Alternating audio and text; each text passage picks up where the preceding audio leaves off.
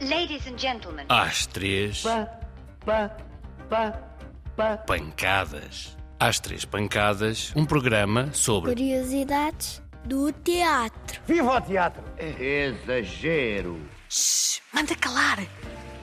Atenção, o pano vai subir. Caros ouvintes, este mês foi muito difícil de gravar com o Teatro Praga. Eles são um bocadinho mal comportados. Por isso decidi juntá-los todos e fazer um programa em conjunto. Ora, ouçam. Olá Laura, eu sou a Cláudia Jardim Olá, Cláudia. e sou um dos membros do Teatro Praga. Um dos membros quer dizer o quê? Quer dizer que o Teatro Praga tem quatro diretores, eh, portanto somos quatro e, eh, e é assim, isto é dividido por, por nós os quatro e eu sou uma delas. E tu? Eu sou o André Teodósio, sou, sou muito velhinho, tenho 44 anos, sou da idade dos dinossauros. Ah, e portanto já estou aqui há muito tempo e sou ator, sou encenador, quer dizer que ponho alguns atores a fazer teatro, digo que vão para a direita e vão para a esquerda. E também escrevo coisas e, e, e pronto, faço essas coisas todas do Teatro Praga com, as outras, com a Cláudia e com as outras duas pessoas que, que estão aqui ao meu lado e que vão dizer o seu nome. Olá, Laura. Uau! Estou a falar muito grave. Que voz! Ah, então, eu sou o mais recente membro do Teatro Praga. Ah, também faço muita coisa, como aqui toda a gente faz muita coisa.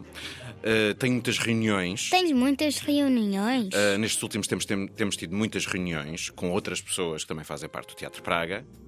Ah, sou ator, ah, nem sempre faço aquilo que os encenadores me mandam quando me dizem vai para a esquerda, vai para a direita, como o André estava a dizer. Às vezes vou exatamente para a esquerda, vou para a direita, conforme aquilo que me apetece e não conforme aquilo que o encenador diz. E eu ponho de castigo. Ah, às vezes tenta, e- mas pronto. ah, temos pena. Então entraste para este teatro Praga para fazer o quê? Não sei. Estou a tentar.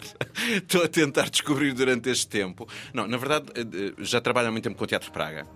Só que esta coisa de fazer parte deste. deste. hum, círculo do poder.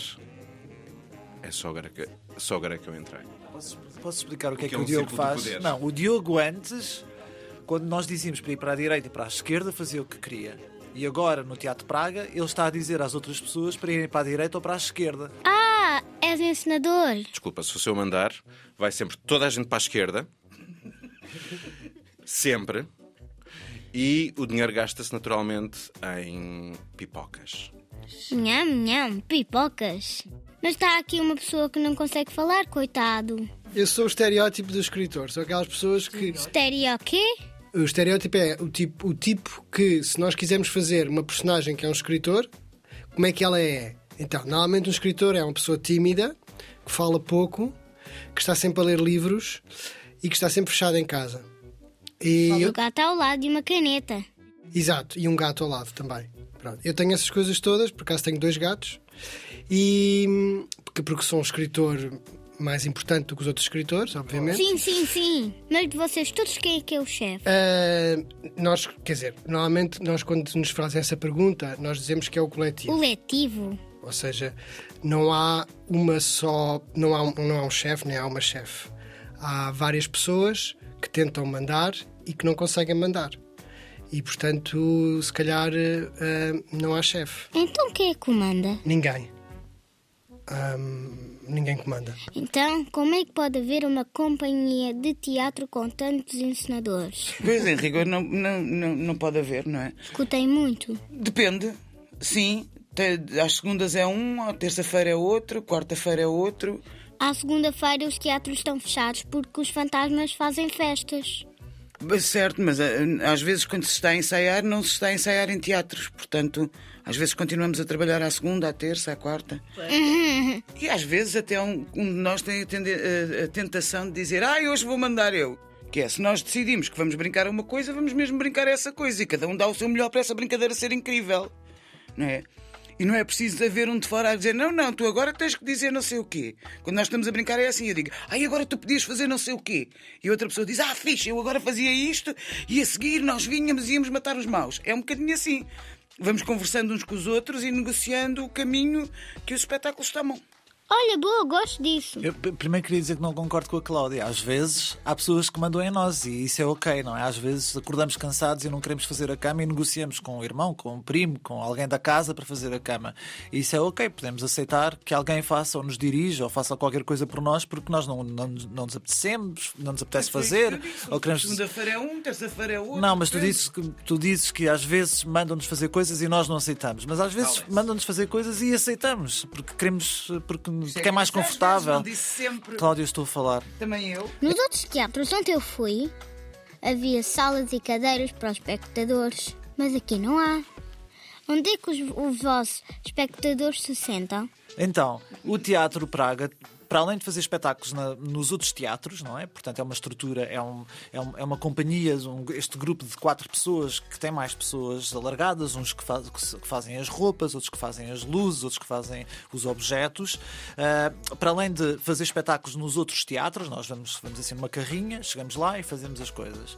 Seja na cidade de Lisboa ou noutras cidades, também tem um teatro que é seu, mas o seu teatro é um teatro um bocadinho diferente dos outros teatros, não tem cortinas, não tem uma sala toda, toda preta, não tem os projetores todos pendurados por todo o lado. É uma casa que está dividida por vários, vários espaços. Tem uma biblioteca, que é onde estão os livros todos, tem uma sala toda pintada de cor-de-rosa, tem outra pintada de cinzento. Uau! E os espetáculos vão acontecendo nesses espaços todos. O que nós queríamos fazer, de alguma forma, era aproximar eh, o teatro da vida, de, algum- de alguma maneira. E então eh, eh, queríamos que esse teatro pudesse acontecer tanto num teatro, num espaço teatro, como também numa casa, como se pudéssemos fazer concertos, como fazemos às vezes concertos em casa para os nossos pais e para os nossos amigos, que esses concertos não precisassem de ser só num estádio ou num sítio qualquer onde alguém tem que comprar bilhetes. Nós fazemos os nossos próprios bilhetes, escrevemos nos próprios bilhetes os números, damos às pessoas ou vendemos às pessoas um valor muito, um, um preço muito baixo e depois fazemos os espetáculos na biblioteca, na casa de banho, no escritório, em todos os sítios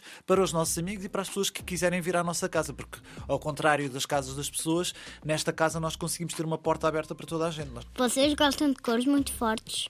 Do rosa, amarelo, verde, fluorescente. Porque nós gostamos de ter roupas muito bonitas e às vezes na rua é um bocado difícil ter roupas bonitas, as pessoas chamam-nos nomes e coisas assim, ou então às vezes não conseguimos mesmo comprar eh, essas roupas. E os espetáculos são uma boa forma de termos roupas que nós gostamos de usar e que podem ser bonitas e que podem mudar de alguma forma aquilo que é, eh, aquilo que é mais normal no mundo, não é? Gostamos de ter assim umas, umas coisas esquisitas, extravagantes. Então utilizamos os espetáculos também para isso, para criar outros mundos. O que é extravagante? Extravagante é qualquer coisa que vai para além, não sei a palavra, não sei a definição, é uma palavra difícil. Extravagante é esdrúxulo. Muito melhor. Extravagante é assim uma coisa que é muito. Por exemplo, hum, quer. Ai, Zé, ajuda, tu é que sabes palavras e tu também, Diogo. Sim, diz-me tu. Extravagante é. Cada pessoa entende extravagante se calhar de uma forma diferente. Mas eu acho que extravagante para mim é uma mistura entre uma coisa estranha, bonita, ah, forte, colorida e espampanante. Espampanante. Ficou- Fui claro? Espampanante. Espampanante é uma coisa que dá nas vistas, que não consegue passar despercebida, que, nós, que, que passa à nossa frente e nós ficamos assim com os olhos abertos a olhar para essa coisa e não conseguimos tirar os olhos. Acho que é isso. Ah! Tu estás sempre a ver coisas. E dar nas vistas. Palavrões. Como assim, Laura? Palavrões do teatro. Tipo, o quê? Palavras esquisitas. Estou a ver, estou. Coisas que nunca ninguém ouviu. Coturnos. Coturno. Então, há muitos anos, na Grécia, inventaram uma coisa fascinante que se chama teatro.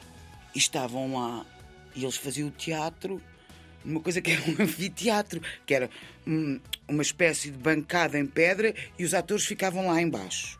E para os atores ficarem assim mais maravilhosos e muito altos, usavam uns, uns sapatos com uma espécie de saltos, mas à frente e atrás, como se fossem umas, umas andas pequeninas. São, são uma espécie de sap- sapatos de cunha. E isso são os coturnos, são os sapatos que tornam os atores mais altos, que eram eh, usados nas tragédias eh, clássicas. Obrigada, Cláudia.